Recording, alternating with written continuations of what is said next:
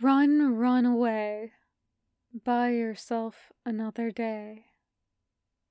Part four of the Kingdom Come series.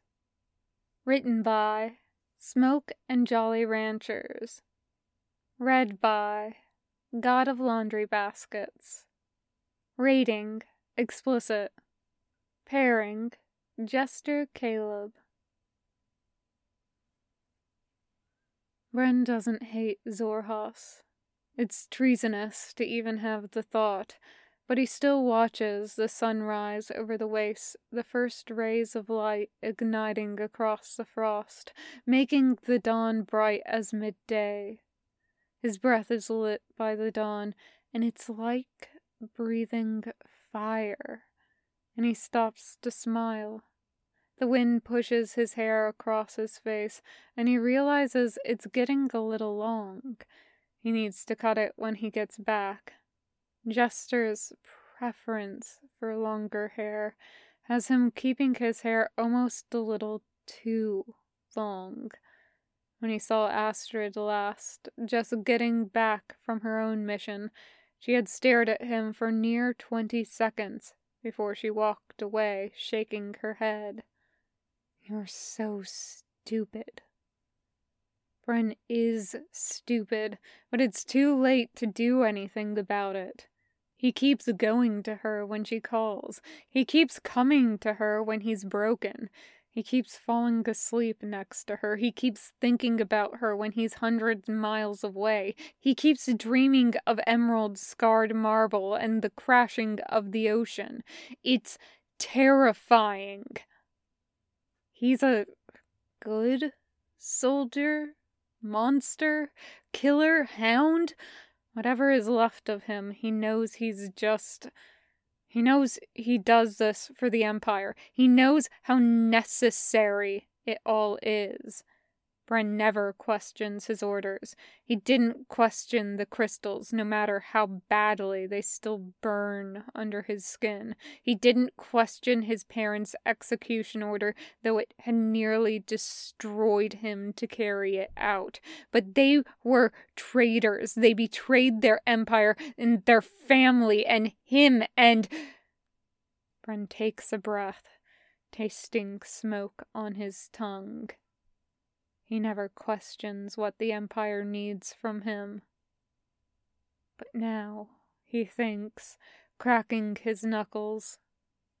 Now, there's violet eyes in all of the accused, and it doesn't feel right anymore.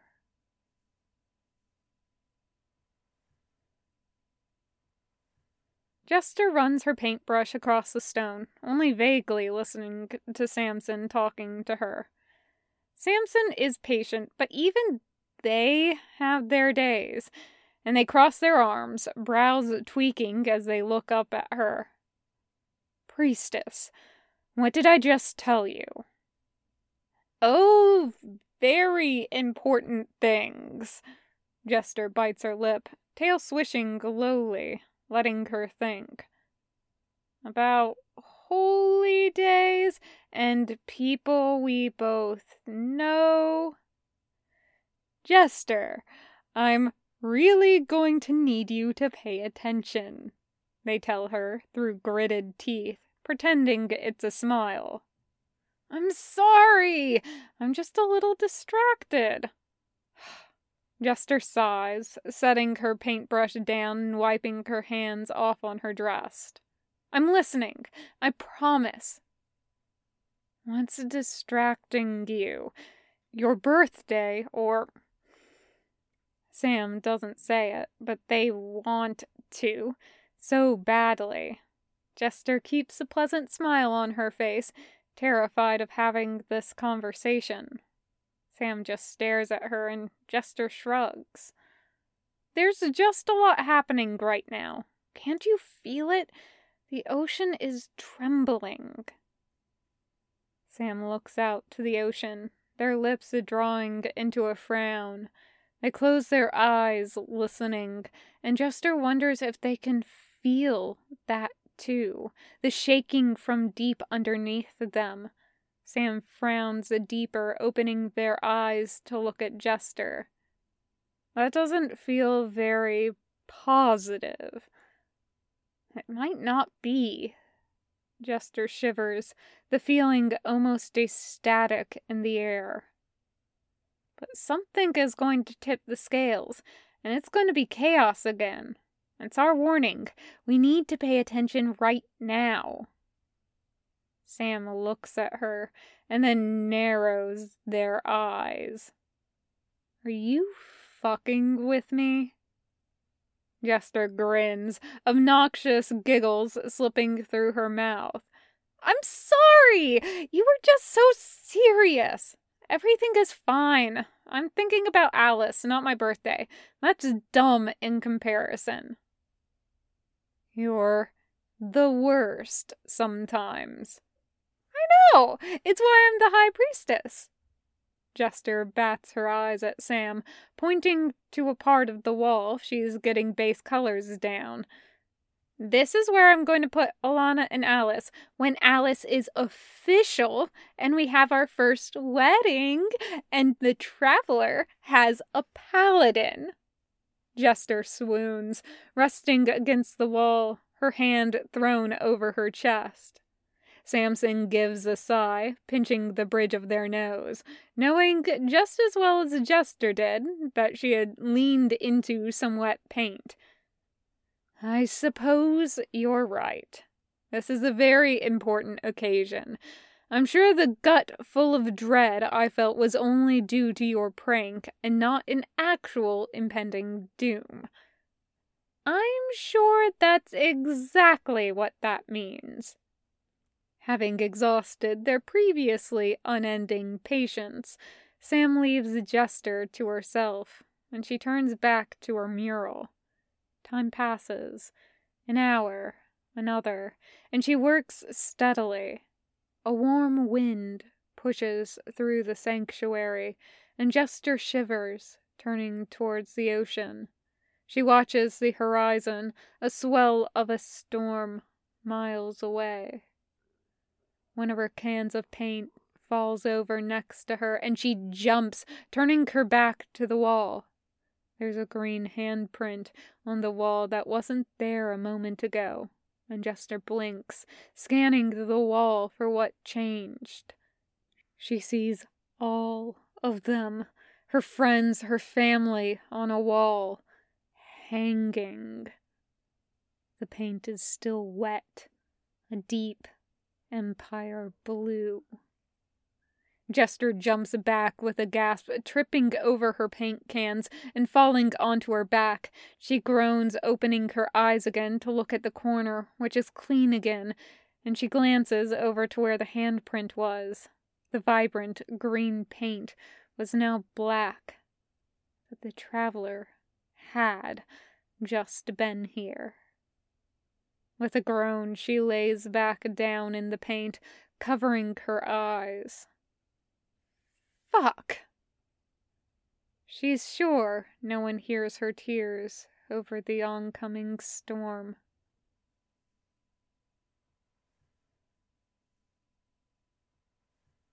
Bren pokes at the scar in the middle of his chest, frowning. He doesn't cover himself up when he hears the door is open, and Wulf walks into his room like he owns the place. He gives Bren a once-over, eyes resting on the scar. Those hounds could not get enough of you, Ja. Bren glares at him, running his fingers down the length of it. It's memorable. It's recognizable. Why is it still on me? You must have pissed off the old man, Wulf tells him, sitting down on Bren's bed. He reaches into his bag and pulls out a small, heady package. He tosses it to Bren, who lights up when he brings it to his nose and inhales. Danke, Wulf, thank you. I mean, I was in Emon anyway, but why did you need it? Wulf asks, flopping back on Bren's bed. From where he's standing, he can see the mess of bruises on Wulf's chest, and he crosses the room, tugging up his shirt. Wulf slaps at his hands, but Bren is staring at a mess of barely healed injuries. "Get off me, Bren! You look like shit." Bren frowns, and Wulf scoffs, pressing his foot to the center of Bren's chest and pushing him back a couple of steps. "Who doesn't? Have you seen Astrid recently? She took a hit on her mission, too." "Do..."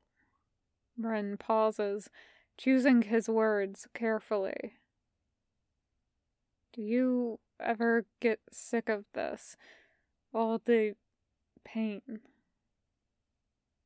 Wulf is quiet, longer than Bren expects him to be, and he feels his pulse increase, like he's anticipating a fight, like a wolf might turn him in.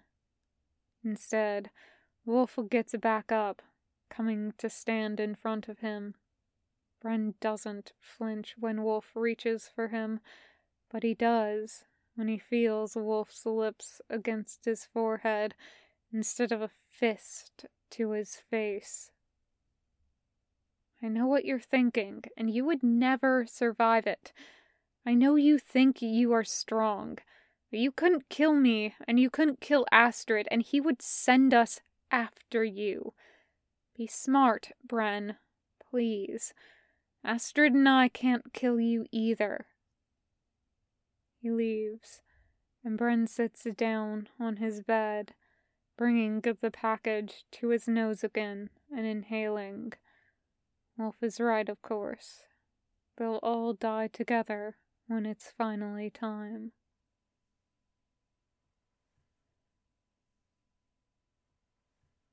She feels a hand in the back of her shoulders in the middle of the night. Jester rolls towards the hand and listens intently. What did that mean? The traveler's voice is just a whisper in her consciousness. She strains to hear him in her sleep. "Something is coming. Be careful. I don't understand it myself." What do I do? There's a crash, and Jester jerks away to just barely catch the flash of lightning, the cliff rumbling with angry thunder. Jester looks around wildly, but she's alone, just like she was when she went to bed. She wraps herself back up into her blanket and tries to fall asleep again. It's cold tonight. Jester sniffs, whispering a spell into her hands. She exhales, small green sparks trapped in her palms. "Hi, Bren. I miss you. Be safe, okay? Don't do anything stupid. There's a huge storm tonight, and it's cold, and I wish you were..." Her spell cuts her off, and Jester frowns, nuzzling her face into the pillow. He doesn't answer her, and Jester sniffs. Right before sleep claims her again, she can hear his voice, low and groggy, with either sleep or blood loss. She isn't sure. "I would give anything to be there next to you, Lavorre. Hope you know that."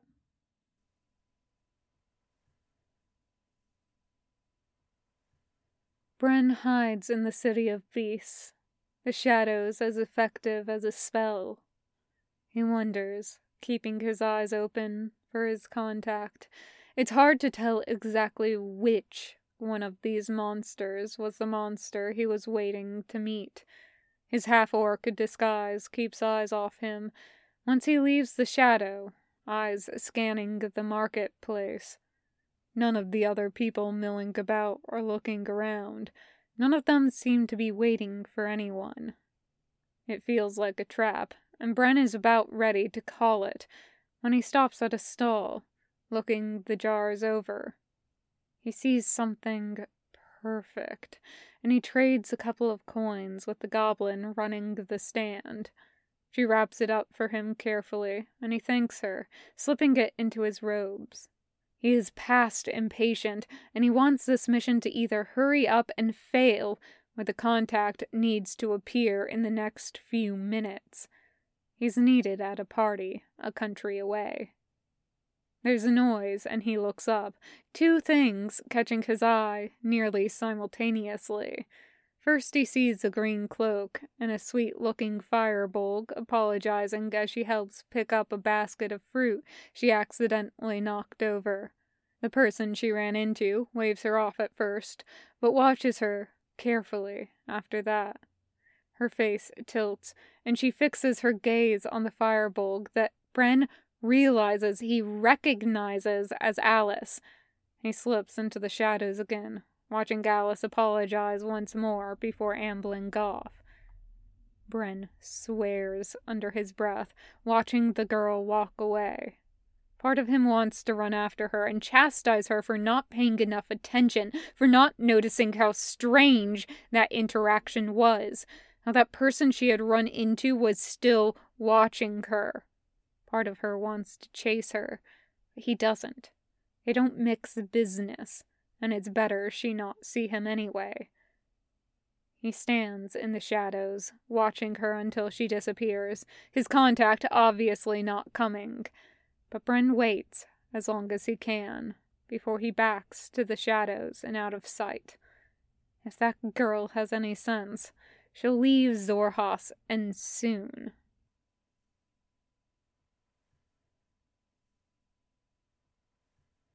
Jester is twenty-one. That's young, she thinks, all things considered. She has members of her flock who are older than her. Their lives are longer and their stories are better. She wonders why he picked her sometimes.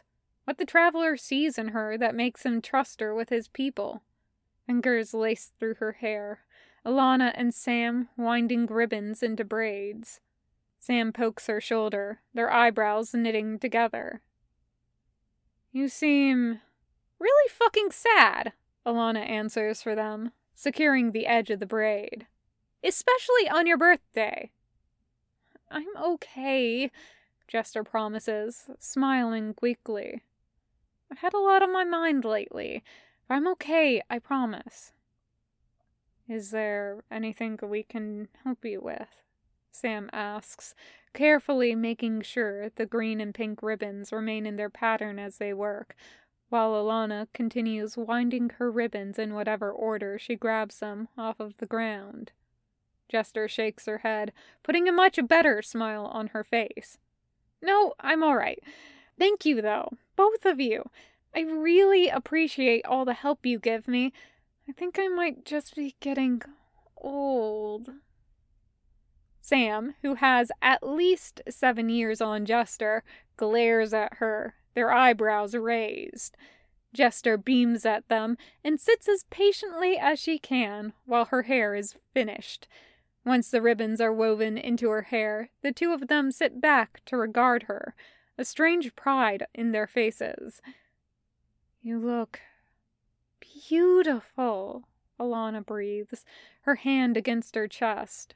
He isn't going to know what hit him. Sam rolls their eyes, cleaning up their supplies as they go. It isn't for him. So? Thank you. Jester grins at both of them. Either way, I look amazing, and it's because of you both. Alana beams, and Sam blushes, just a little, their hand rubbing the back of their neck. I... If you're ready, I believe we have a feast to begin. Jester follows them both out, one last look at the ocean from her room before she goes. The sky is clear, and the birds float upon the wind, calling to each other softly. There's no sign of clouds or trouble, nothing but a peaceful roar of the waves beneath the cliffs. She inhales, letting the salt and scent relax her, and she follows her friends out. They're right. Today is a feast. Today is her birthday. And if there was ever a day to relax a little, it was today. Her hands wrap around her holy symbol, and she closes her eyes, whispering into the air around her.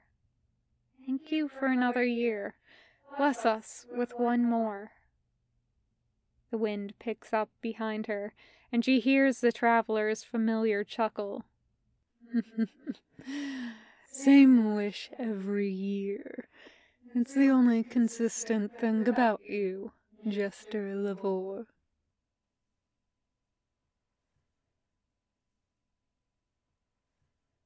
Bren arrives in Nicodranas as the sun begins to set.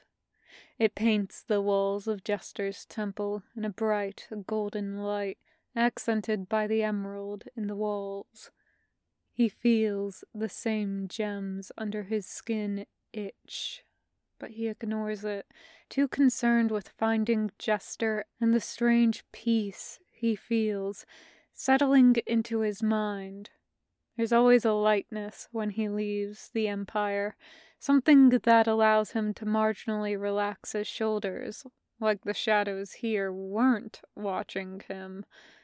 It's been hard to trust the shadows ever since he became one. Music plays, and he follows it to the main sanctuary, where nearly the entire cult was gathered, some of them in various stages of intoxication. The only other tiefling was playing a violin, smiling as people made room to do simple jigs. Laughter echoes off the walls, and Bren realizes how warm these people are.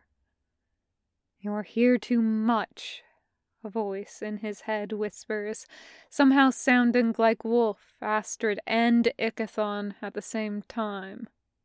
You're losing your grip. Their voices don't plague him for long. Not once his eyes pick out Jester, surrounded by a group of her friends. She looks ethereal. Her smile is so bright, it surpasses the sun itself. Green and pink ribbons weave through her braids, adding to the rainbow that is Jester Lavorre. She throws her head back in laughter, and he feels something in his chest squeeze.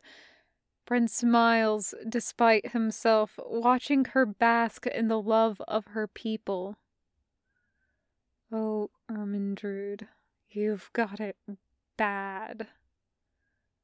He watches for a few moments, leaning against the warm stone of the walls, until Jester looks up, noticing him. Her face lights up as she makes her way over to him, throwing her arms around his neck. Hi, Bren. Happy birthday, Lavorre. He grins into her shoulder. Sorry I'm so late. Oh, you aren't late yet, she assures him, pulling away enough so that she can see his face. But you're close. Her eyes scan his face, making sure he's okay, making sure she can't see any pain or that he isn't hiding any injuries. Bren is an asshole on his best day, but he's made sure that he's completely healthy for this. It's the least he's able to do for her. She smiles when she realizes he is, in fact, okay. Her hand trails down his arm until their fingers can lace together, and she squeezes. You want something to drink? Surprised you have anything left. Bren looks over at Kovac, the old gnoll sleeping against the wall, an empty bottle of mead in his hands. Jester giggles, tugging him away from the sanctuary and towards their kitchen. I don't know if there's a lot left, but I can probably find you something, she assures him. The halls get quieter as they walk, and Bren smiles to himself, listening to Jester catch him up on what he's missed so far. Nothing too major, she assures him, just happy people drinking and singing. They make their way into the empty kitchen, and she pulls herself up on the counter, pointing to the food on the table. Eat! You're skinny again! I'm the exact same size as I have always been. He rolls his eyes, but makes sure she can see him eat something. Jester finds a bottle in the back of their cupboards, and she sets it on the table next to him. Here, my mama gave this to me when I finally finished the temple. But, you know, I'm not much of a drinker. She says it's more sweet than anything. It's good luck here in Nicodranas to give mead for big life changes, and everyone can always use more luck. Bren scoffs, looking at her with the most confused look. I'm not going to drink your special mead on your birthday without you. But it would make me happy, she counters, crossing her arms. Isn't that the most important thing? Bren sighs, carefully unwrapping the top of the bottle. Split a glass with me? She thinks about it for a moment, then nods, kicking her feet. All right, I'm curious anyways. My mama said it was really good. Supposed to taste like those berries that only grow in Port Damali. She hands him a glass and he fills it, handing it to her once he's filled it. You first. You said it was good luck, right? Jester rolls her eyes pretty dramatically, but takes a tiny sip from the glass. Her curious face falls quickly, and she wrinkles her nose. Ugh, it's so gross. I don't know how people drink. Bren bites back his laughter, taking the glass from her. The mead is cold on his tongue, and there's a sweetness to it that he wasn't expecting. There's the soft honey taste he's expecting, and another red berry on top of it. It's delicious. It's actually really good. You can have it then. She sticks her tongue out. Not my favorite. Bren shrugs, taking another drink as he reaches for his bag. I have something else for you then. Oh, like a present? She tries to sound nonchalant, but her tail begins to twist with excitement, and he has to tamper down on the fondness in his chest. You thought I wouldn't get you anything? Well, it's rude to just assume things. Carefully, he pulls a couple wrapped parcels from where he's stashed them and places them in her hands. Well, in this case, you assumed right. I mean, Jester grins at him, her teeth softly biting the tip of her tongue. I usually am. She unwraps them carefully, her fingers undoing the string of knots as Bren sips at the mead, watching the crease in the eyebrows grow deeper as she works. She pulls the package of cinnamon sticks out first, and her entire face lights up. She brings the package up to her nose and inhales, a soft smile on her face. Bren! He shrugs, drinking to hide his blush. It's from Emon. I believe you were telling me that's the only cinnamon worth cooking with. Well, it is, but... She smiles at him, soft and bright. He's not sure he can handle her goodness directed at him like this. There's more. You just don't want me to be nice to you, Jester argues, but she carefully begins to unwrap the second package as well. Bren drains his glass and refills it at Jester's order, the chill leaving him feeling a little more relaxed with each sip. Inside, there's a chipped glass jar filled with a soft purple honey, and Jester's jaw drops. It's beautiful! There's these flowers in Xhorhas, Bren tells her, taking another sip, shocked by the way his heart pounds against his chest at the happiness on her face. Purple pollen, so the bees make purple...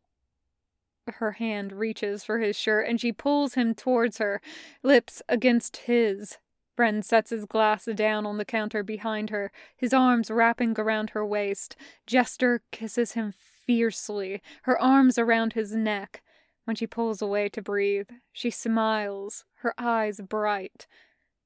This is the greatest thing I've ever been given. He blushes, forcing himself not to look away. It's nothing. I... Bren, it's not nothing. It's perfect. I love it so, so much, she tells him, her tone leaving no room for argument. Thank you. He kisses her again because this is something he can handle. He runs his tongue across her bottom lip, and she sighs, cold fingers slipping under his shirt. Her nails trail his sides softly, and he sighs into their kiss, one of his hands coming to her face to kiss her deeper. Jester wraps one of her legs around his waist, pulling him against her and the counter. Jester, he warns, dropping his head to her shoulder. He presses a couple kisses to her neck, feeling her shiver against him. Any more, and I'm going to steal you from your party. I think I can sneak away. Jester grins coyly, sliding off the counter, pressing up against him as she does. I mean, that's why I let them all get stupid drunk, right? So I can be sneaky. Bren shivers at her cold skin pressing against him. No one is sneakier than you, Lavorre.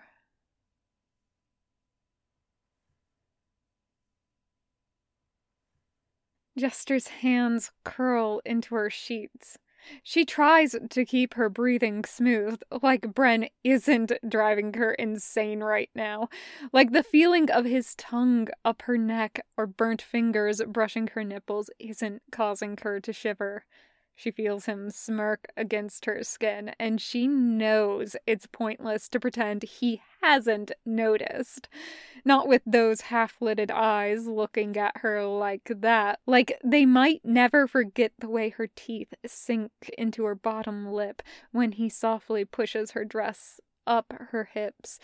He softly presses the heel of his hand against her clit, and Jester gasps, watching the way Bren's dark eyes watch her. He commits every sound she makes to memory, like he's gathering information, like he's cataloging her. There are few cases Jester makes in favor of the Empire, ever, but the fact that Bren breathes the same time she does makes her almost consider not hating that place. Almost. He kisses her collarbones, her breasts, her stomach. The lower he goes, the slower he moves, and she whimpers, moving her hips against his hand. You're such a tease, Ja, he scoffs like it's a fact. I don't have a lot of nights where I know I'll have the time to work you over. Humor me. Fuck me. Jester counters, her voice a little too breathless for him to take her seriously. Instead, he kneels at the foot of her bed, hands resting on her sides and pulling her towards him. His tongue leaves goose pumps in its path. He's so warm. Her hand rests in his hair and he smiles, leaving a trail of marks on both her inner thighs.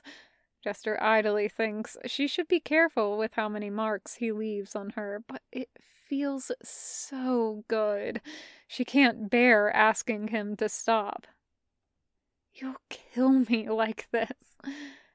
He looks up at her, smirking as he kisses her thigh one last time, before throwing that leg over his shoulder. Rather than answer her, Bren's tongue runs up her cunt, tortuously slow, and Jester catches her tongue in her teeth. He keeps his slow pace, one single finger curling inside her between languid licks, and she's growing impatient. She needs to learn how to create patience inside herself. It's a trait associated with good leaders, and she wants to be remembered as a good leader, but if Bren doesn't do something about this feeling inside her, she's absolutely going to fall apart. I'll remember this, she hisses, carefully running her fingers through his hair. when it's your turn and I'm forty-five minutes into going down on you and you're begging me, I'm going to remember this smug look on your face and I'm going to destroy you for it.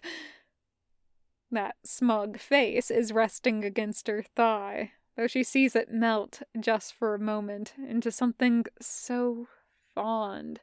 It causes a jolt of arousal through her. For all your threats, I've not yet heard you say please. You're such a bastard. And yet, he grins, a second finger finally sliding inside her, and Jester sighs, letting her head rest on her bed. His tongue flicks against her clit, and she gasps, wondering how tight she can squeeze her thighs before Bren is in actual danger of breaking his neck. You could just heal him, a voice in her head says, but she tries to ignore the temptation, too focused on the way he curls his fingers in just that way. Fuck, she hisses, hips pushing against him. He keeps his pace, working her over slowly. Jester knows she could have come by now, but he's so determined to work her over. She isn't able to demand he finish her. Instead, she tries her best to relax her brow and let herself be tortured. Gently, he wraps his lips around her clit and sucks softly, and she whimpers. Bren! He looks up at her, tongue tracing his lips. Ja? Please, she mumbles, eyes never leaving his. I really want to be kissing you right now, but I also really want you to finish this because it's amazing, and I... She doesn't have to keep asking him. He's back to work, but this time his pace is fair, and... Jester feels the familiar pull towards him, for him, until he's consumed her entire sense of self and her back arches off her bed. Jester comes with his fingers inside her, his mouth slanted over hers, and she tastes herself on his tongue. She kisses him deeply, desperately, and he meets her, wrapping his arms around her. Fuck, he whispers into her skin, breaking for air. You... What? I shouldn't, you shouldn't be able to do that, he tells her, rubbing his thumb over her cheekbone. You shatter resolves like they're made of glass. She tilts her head, watching his eyes, the way he smiles at her, and the pressure of his cock pushing against her hip. Do you, do you hate that? No. He blinks, that same thumb stroking her bottom lip. I don't. I don't hate it at all. Jester kisses him again, softly, and he melts into her embrace. She takes his lead, her hands slowly stroking his sides as she slips them underneath his shirt. The fabric pulls over his head easily, and her fingers trace down his ribs, his chest. Jester places her palms over the scar in the center of Bren's chest, and he sighs, pressing his forehead to hers. You're so dangerous. If I wanted to love you, would you let me? He looks at her, shocked. The last time she remembers him looking at her like this, she'd asked him to leave his people. But then he looked for her door. He looked for the exit. He looked like he might run. But now, he waits. He stares at her. And, if she's not wrong, he's smiling at her. As far as Bren's smiles go. This isn't obvious. It's a small curl to his lips, but mostly it's the flash in his eyes, that same fondness she saw before. I... I'm not easy to love. I think that's my call to make. She smiles, guiding one of his hands back to her hips so he can finish pulling off her dress. I know you're dangerous, and I know you're risking a lot each time you come here, and I know this isn't easy for you, but... Jester flips them, pinning him under her, her hand carefully sliding across his forearms, the chill of the crystals bitter compared to the heat of him. But I'm better when you're here, and I don't want you to stop coming here. I want to love you, but only if you'd let me. What if I can't? What if I'm too fucked up to even let you? He asks her, eyes watching her, careful. He's not upset. He's just curious. Like he's not even considered she might love him, and he hasn't realized he already loves her.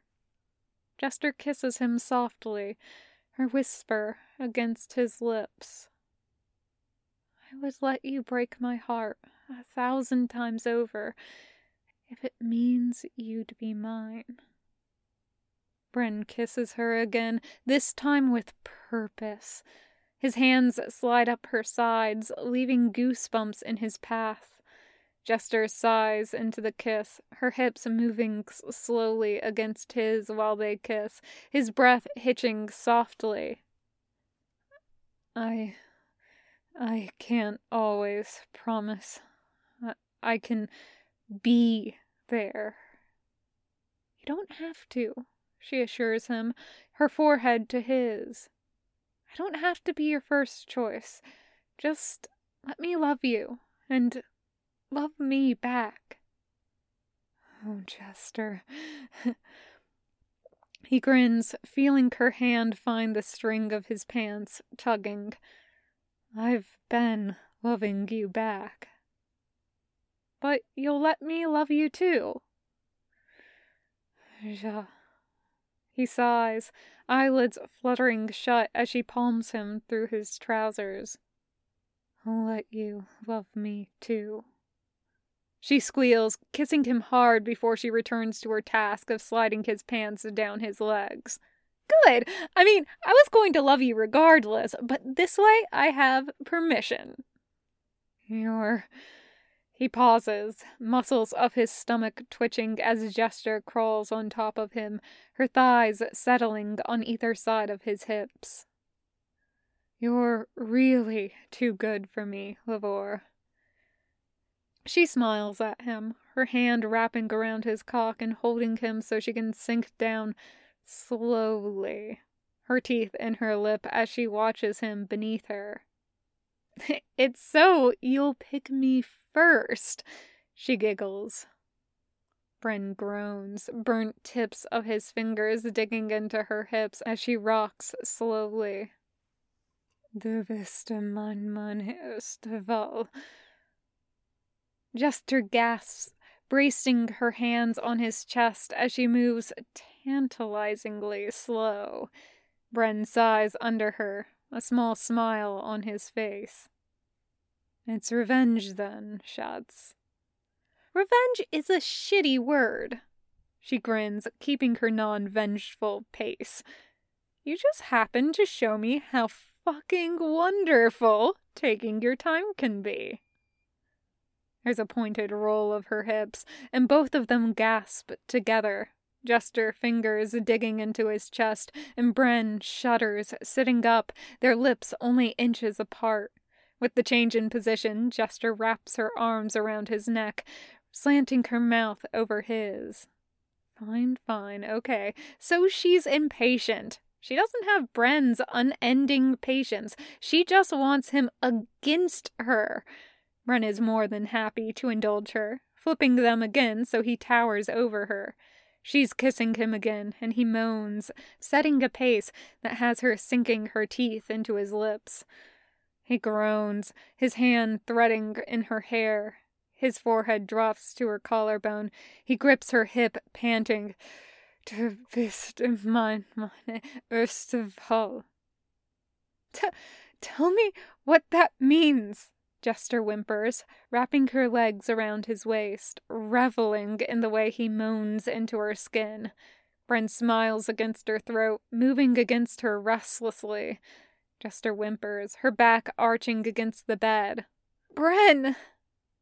You have to come, he murmurs in her ear, his hand slipping between them to play with her clit. Then I'll tell you. Mean, she whimpers, biting his shoulder as he rubs against her, trying to fight off the orgasm building inside her. Du bist mein, meine erste Wahl. Her pronunciation is terrible, and the Zemian trips out of her mouth clumsily, but Bren looks at her with the most open expression she's ever seen on his face, and he kisses her with an open desperation that knocks down the rest of her defenses, and she feels herself fall apart under him. Bren smothers his moans in her neck, trying to hold himself above her, but he collapses. Spent, they try and adjust themselves so they aren't smothering each other, but fingers remain firmly laced together. Hey, Bren, Jesper whispers, eyes half closed. I love you. I love you too. He throws his free arm over his eyes, barely hiding his smile. Resemian is awful. It's a hard language, she pouts. Teach me, then. Du bist immer meine erste Wahl, he repeats, slowly, so she can hear the way the syllables are supposed to sound. You're always my first choice. Jester tries to swallow her smile, but she can't. Between kisses and teasing, Bren repeats the phrase again and again, so she'll always know how to say it. Jester is twenty-one, and as she falls asleep, she holds those Zemian words in her heart. You're always my first choice.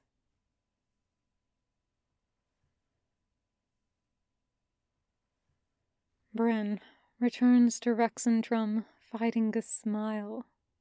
It isn't often he comes back here in one piece, usually having to limp his way to some of the healers, if the wounds were sanctioned, or to Astrid, if they weren't. He winds his way through the marketplace, heading towards the Academy.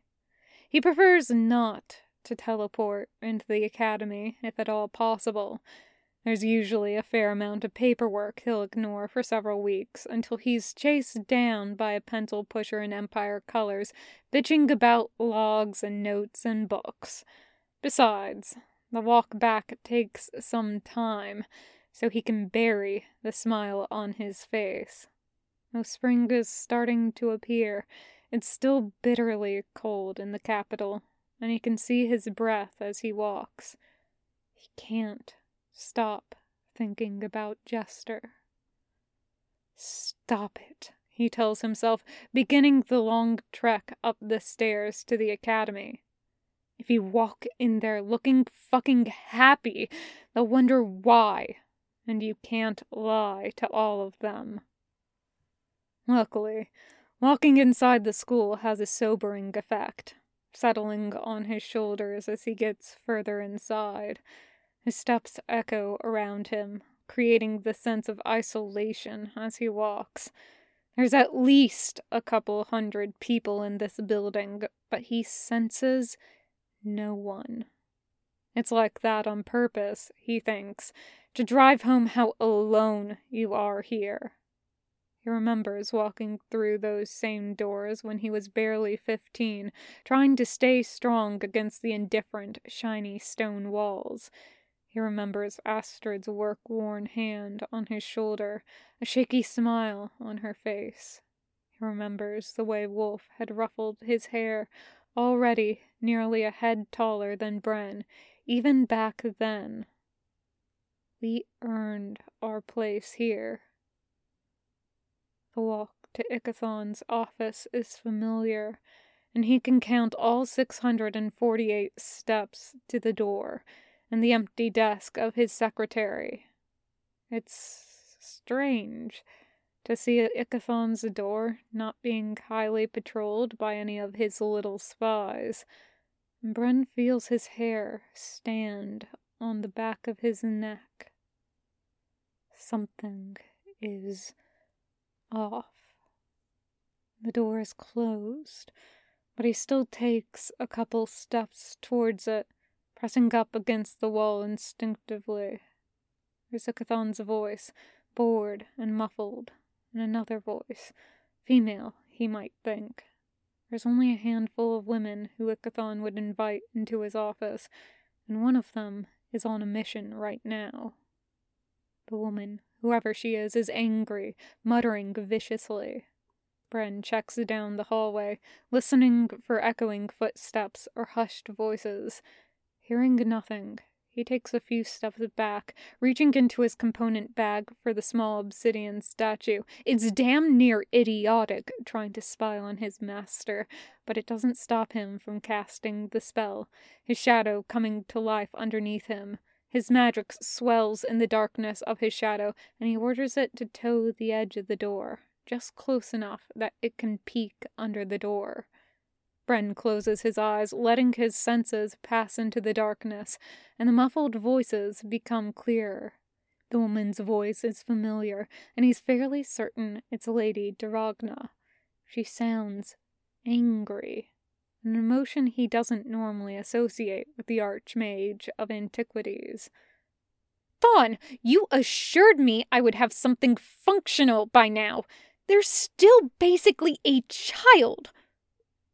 You think you can create something like my Volstreckers in a handful of months?"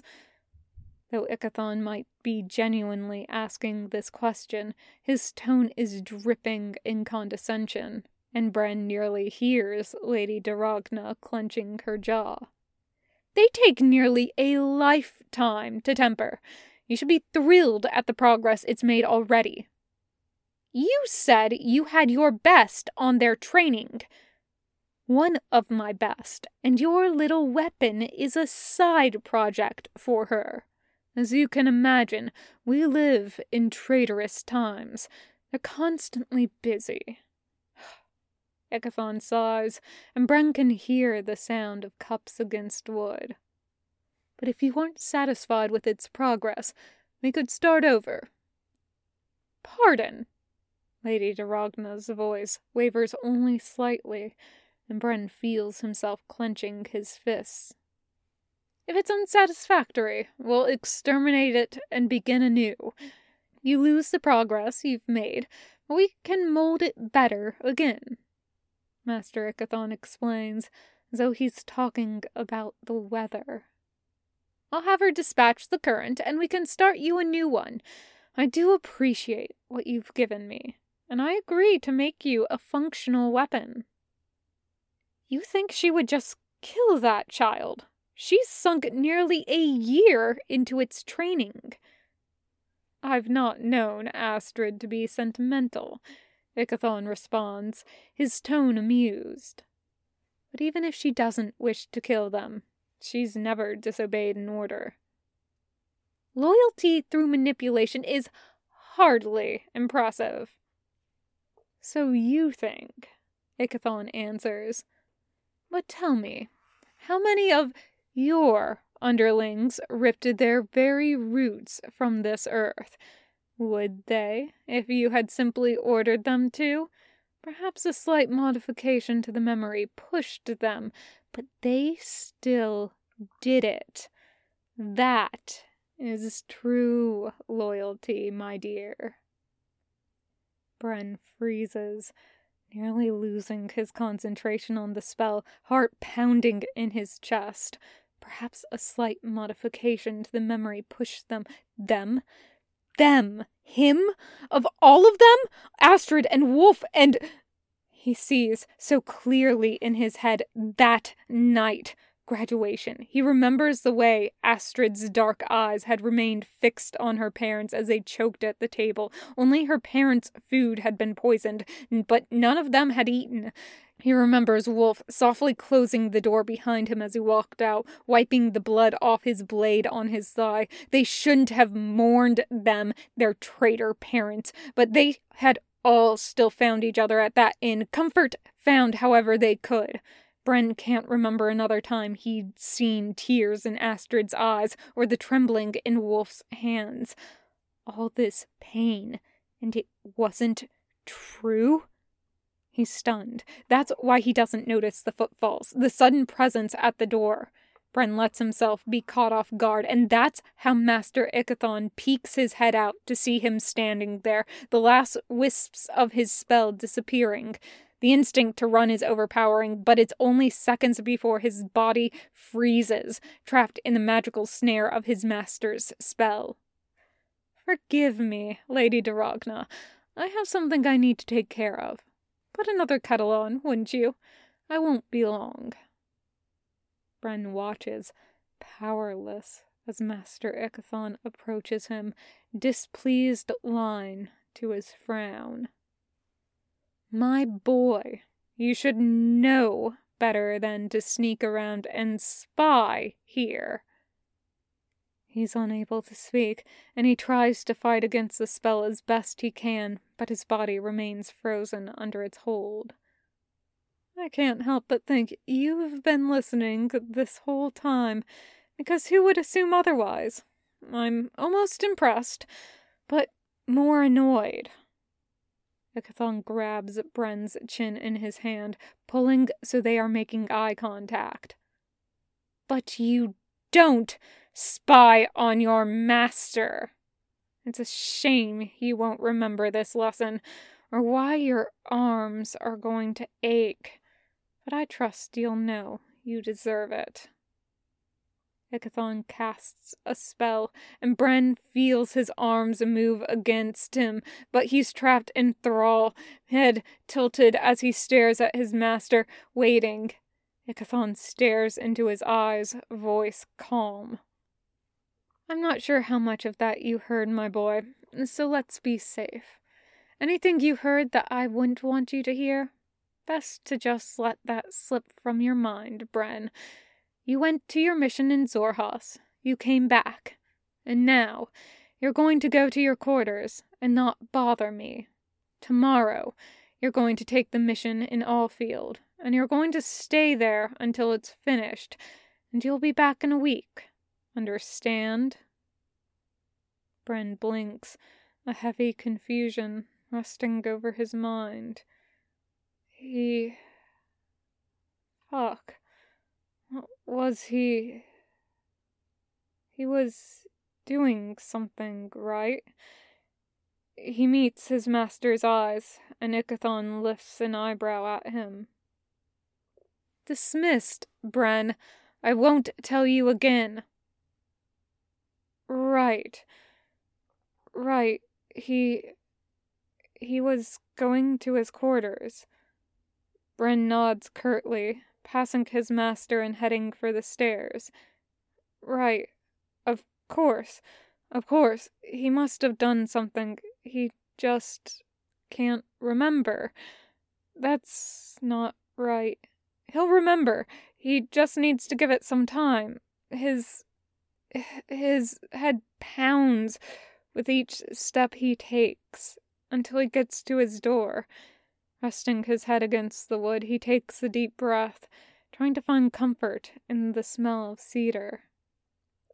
It's only a few steps before he's collapsing into his bed, pillow pulled over his face to block out the light. Even breathing seems to hurt his head, and he releases a shaky exhale into the fabric. Breathe, Ermintrude. Breathe. Breath after breath, he tries to calm himself down. It might be working. If nothing else, he toes the line of sleep, and he blinks as the darkness crawls into his sight. Hey, Bren! Astrid's voice whispers in his head, and he opens one eye in the early morning light. Master Ichathon let me mail Wulf something. I signed your name. Don't let it distract you. Stay safe, you dipshit. See you soon. Bren massages his forehead, sitting up on his bed. He feels stiff this morning, like his body had been through some sort of ringer. When did he even fall asleep? He coughs, sinking over Astrid's message.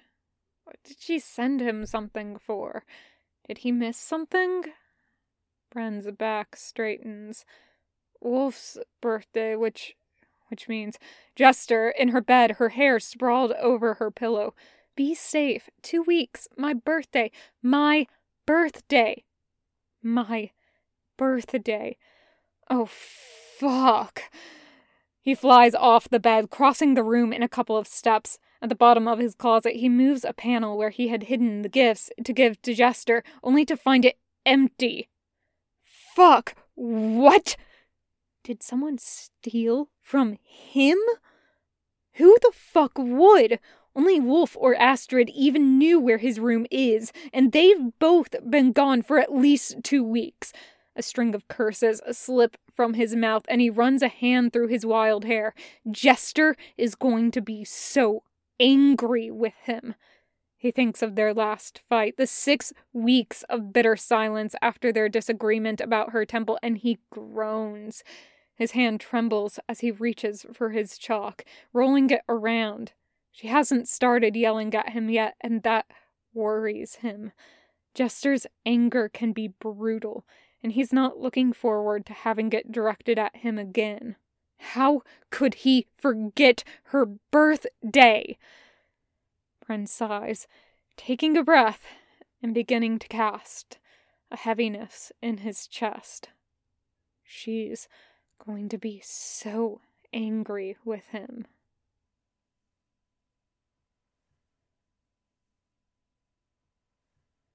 Jester thinks it's a bullshit that it's so hard to match the color of the ocean with paint.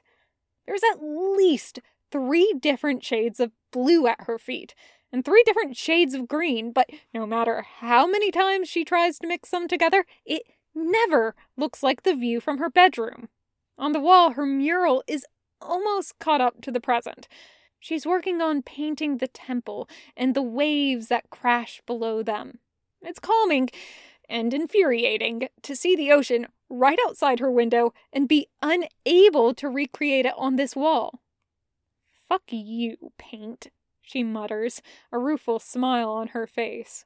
I came to do this to relax. If I had to sit up there and read another fucking tax form, I was going to lose my mind. I need you to cooperate with me. Hi, priestess?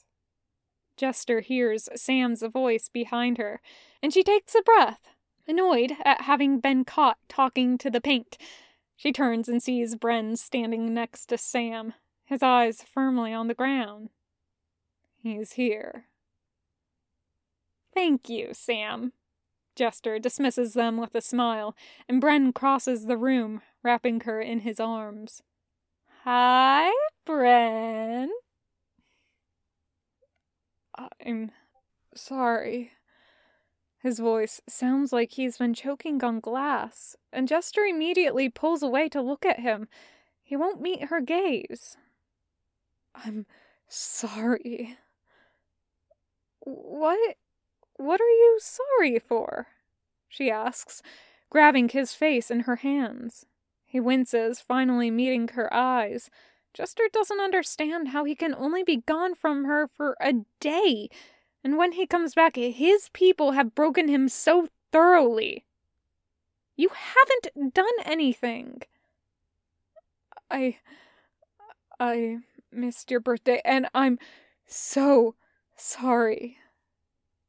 His voice sounds miserable, and Jester wonders if, for a second, he might be playing a trick on her. But the way he lightly trembles under her hands makes her think he's... afraid. I even got you a gift. I swear, I just... someone fucking stole it from me. No, you didn't? He narrows his eyes at her. His hands cover hers, pulling them away from his face. Jester, you don't have to fuck with me. I'm not! You were... at my birthday! I got your gifts. They're... they're amazing. Do you... not remember? that isn't... You were just here a little more than a day ago. I'm pretty sure my pillows still smell like you. She narrows her eyes, and he looks like he might be angry. But he swallows the response, and Jester frowns at him. Come with me. She takes his hand, leading him towards her room. He follows her, but there's a slight resistance to his steps, like he's nervous about what she's leading him to. Jester is... She doesn't want to think it, if she doesn't have to. She wonders about this. Bren doesn't forget anything. There's been at least thirty different conversations she can think of where Bren has used her exact words against her. She squeezes his hand, grateful for the squeeze back she gets.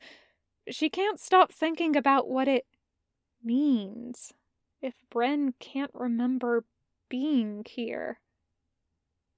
You're always my first choice.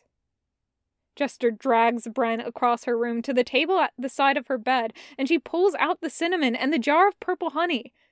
He pales as he reaches for them, fingers trembling as he does. She watches him carefully, eyes bouncing between the gifts and his face. You don't remember this. It's not a question, and he sighs, putting them back in her hands. No, but I'm sure there's a reason. Jester laughs, but it sounds off, even to her ears. A reason? Jester. His tone is warning, but the usual confidence doesn't make it to his eyes. This sometimes... I work for some things I shouldn't know. You don't remember anything, do you? Jester asks sadly. She thinks of their night, the way he'd held her, the way he'd finally let her in, the way he'd told her, You don't remember anything. I'm sure they had a reason. Don't you want to know? Jester asks, her heart breaking a little as she wrings her hands together. Bren sighs, running a hand through his hair. Don't you care that you lost an entire day? You never forget anything. Why isn't this bothering you? Do you, do you remember giving me permission to love you? Bren flinches, eyes looking to her and then her door, and Jester's heart breaks. I, Jester, I don't know what you are talking about. Okay. Jester swallows the sadness, trying to drown her. She pulls in a shaky breath, trying to pretend this is just another case, another random problem she's trying to deal with, like it's not breaking her heart. Okay, okay, okay, okay. I saw you about a day ago. You said you had to go back to work, and then you left. What do you remember? I was in Xhorhas. I saw Alice there. She was in Xhorhas. And then I was back in the capital. I met with... And I got my next mission. I just... I must have gone to sleep. Must have? You don't know? I'm trying, he hisses at her, rubbing his temple. I've got a massive headache. Bren! Her voice is hard, and she hears it as she speaks. She hasn't been this angry since she found those scars on his chest, the scars that his people gave him. He winces at the sound of her voice. There's something sharp in there. How often does this happen? Do you get your memories back? He looks at her, his jaw setting and his shoulders squaring up like he's getting ready to defend himself. I don't... I don't know, Jester. I work for some important people. So he's got an idea of what she's thinking. How often does this happen? I wouldn't know, would I? He shrugs like it doesn't matter, like he doesn't care about what he's lost. Why would he? Bren doesn't remember what he's lost. What happened that night? You're always my first choice. I can help you remember, she offers, eyebrows knitting together. I can show you what you're missing because... Because you told me it was okay to love you. Because you told me you wanted to love me back. If it's gone, I'm not supposed to know it. He shrugs, like the fact that he's lost an entire day means nothing to him. Jester takes a breath, trying to temper the anger flaring underneath her sorrow. Don't you care that you have no idea what happened? Are you not curious about what I said when you gave me those gifts? Aren't you wondering how you got those hickeys? Bren, do you really not want to know? Do you really not want me? Bren sits down on her bed, scrubbing his hand across his face.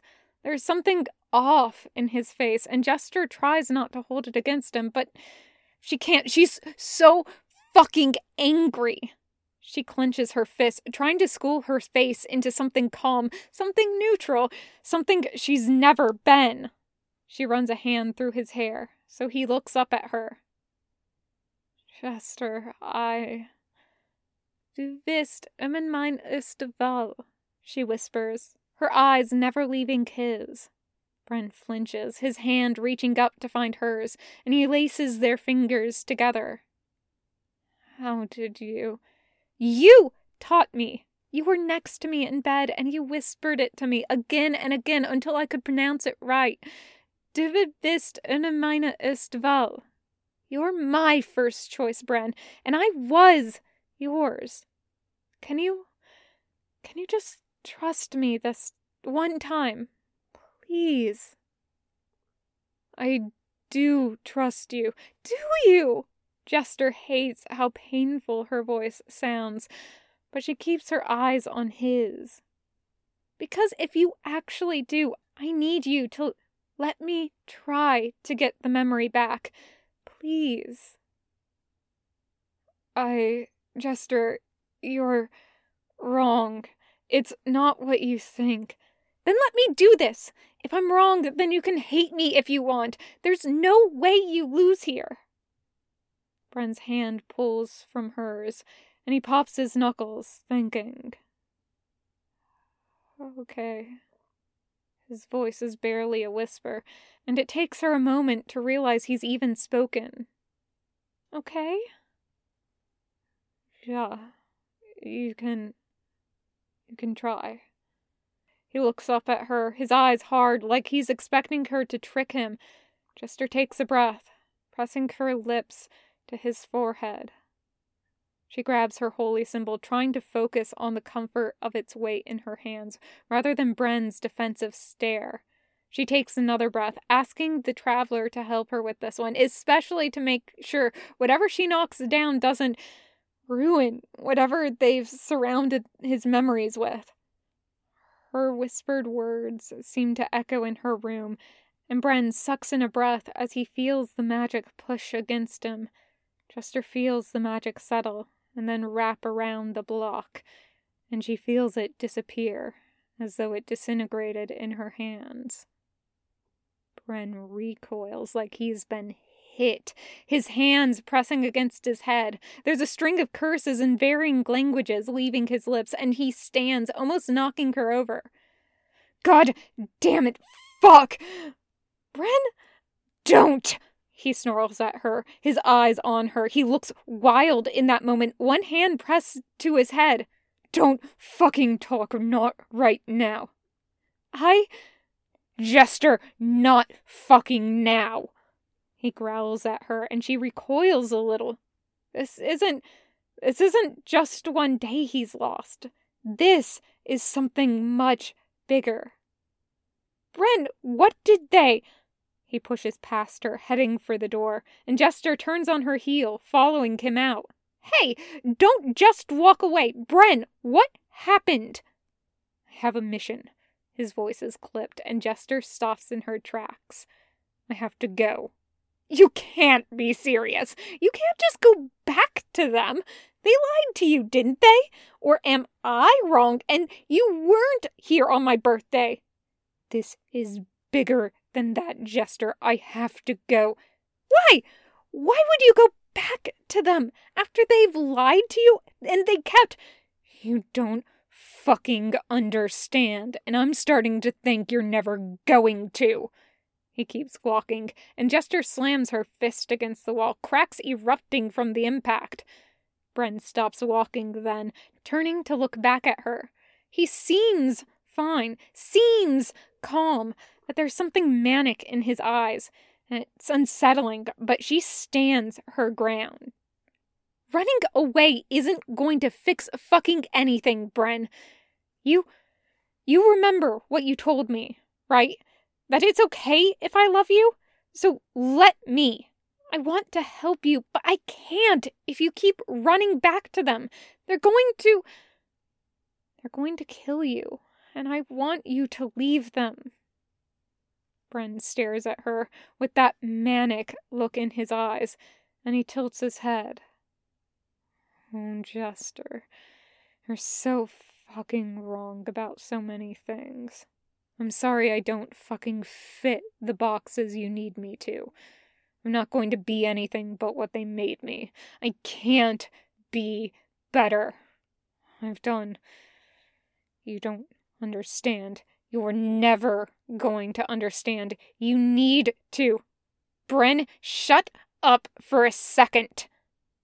Jester takes her hand down from the wall, ignoring the blood left behind on the wall. They lied, and they keep hurting you. I'm not... Jester swallows, eyes trained on him. I don't care if you're over this, but you can't go back to them. They're going to kill you. Kill me. He laughs, and it's the most broken sound in the world. I'm the killer, Jester. The assembly hasn't made me into one. I always was. I have to go. If you leave, you're going to die. Jester's voice is empty, the futility of the situation falling on her shoulders. She blinks, tears in her eyes, but she doesn't let them fall. Not for this, not for him, for this creature in front of her. Don't make me mourn you.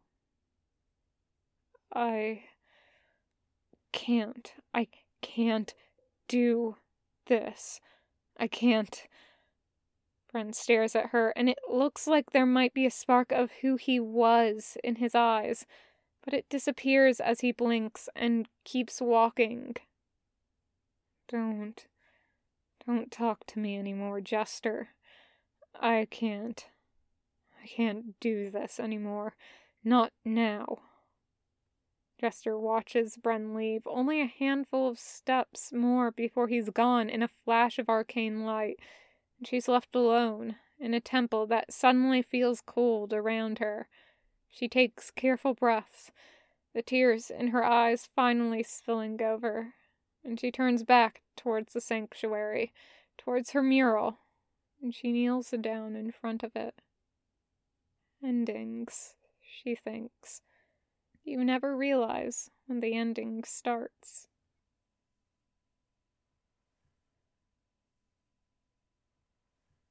Bren stumbles out of the heretic temple, his hands covered in blood.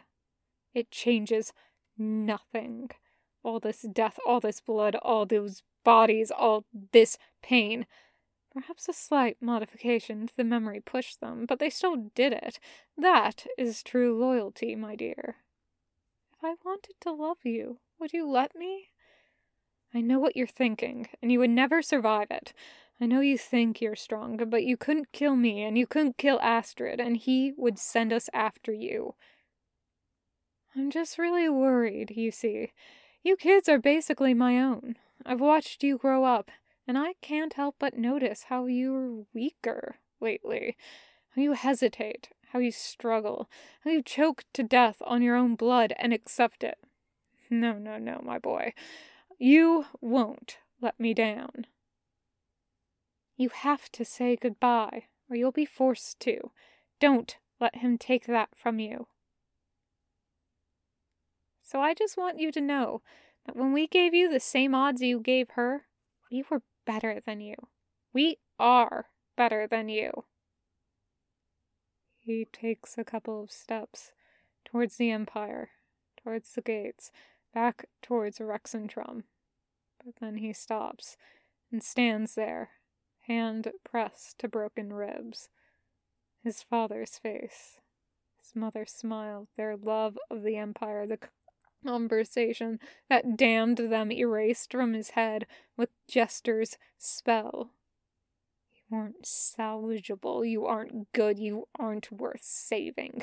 You were a monster before he could make you one.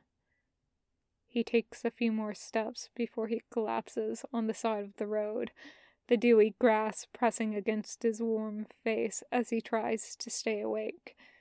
He attempts to get up once, but his vision goes black, and he falls back into the dirt, taking a deep breath. Maybe there are more answers in the darkness, and he lets himself drift. Bren sees flashes of memory, some of them familiar, some of them new, flooding his senses since Jester ripped down those walls in his head. It's her voice he hears before everything finally goes to black. No, but this is fate, isn't it? I was always going to kill you someday. If anyone could, I believe it's you. The end.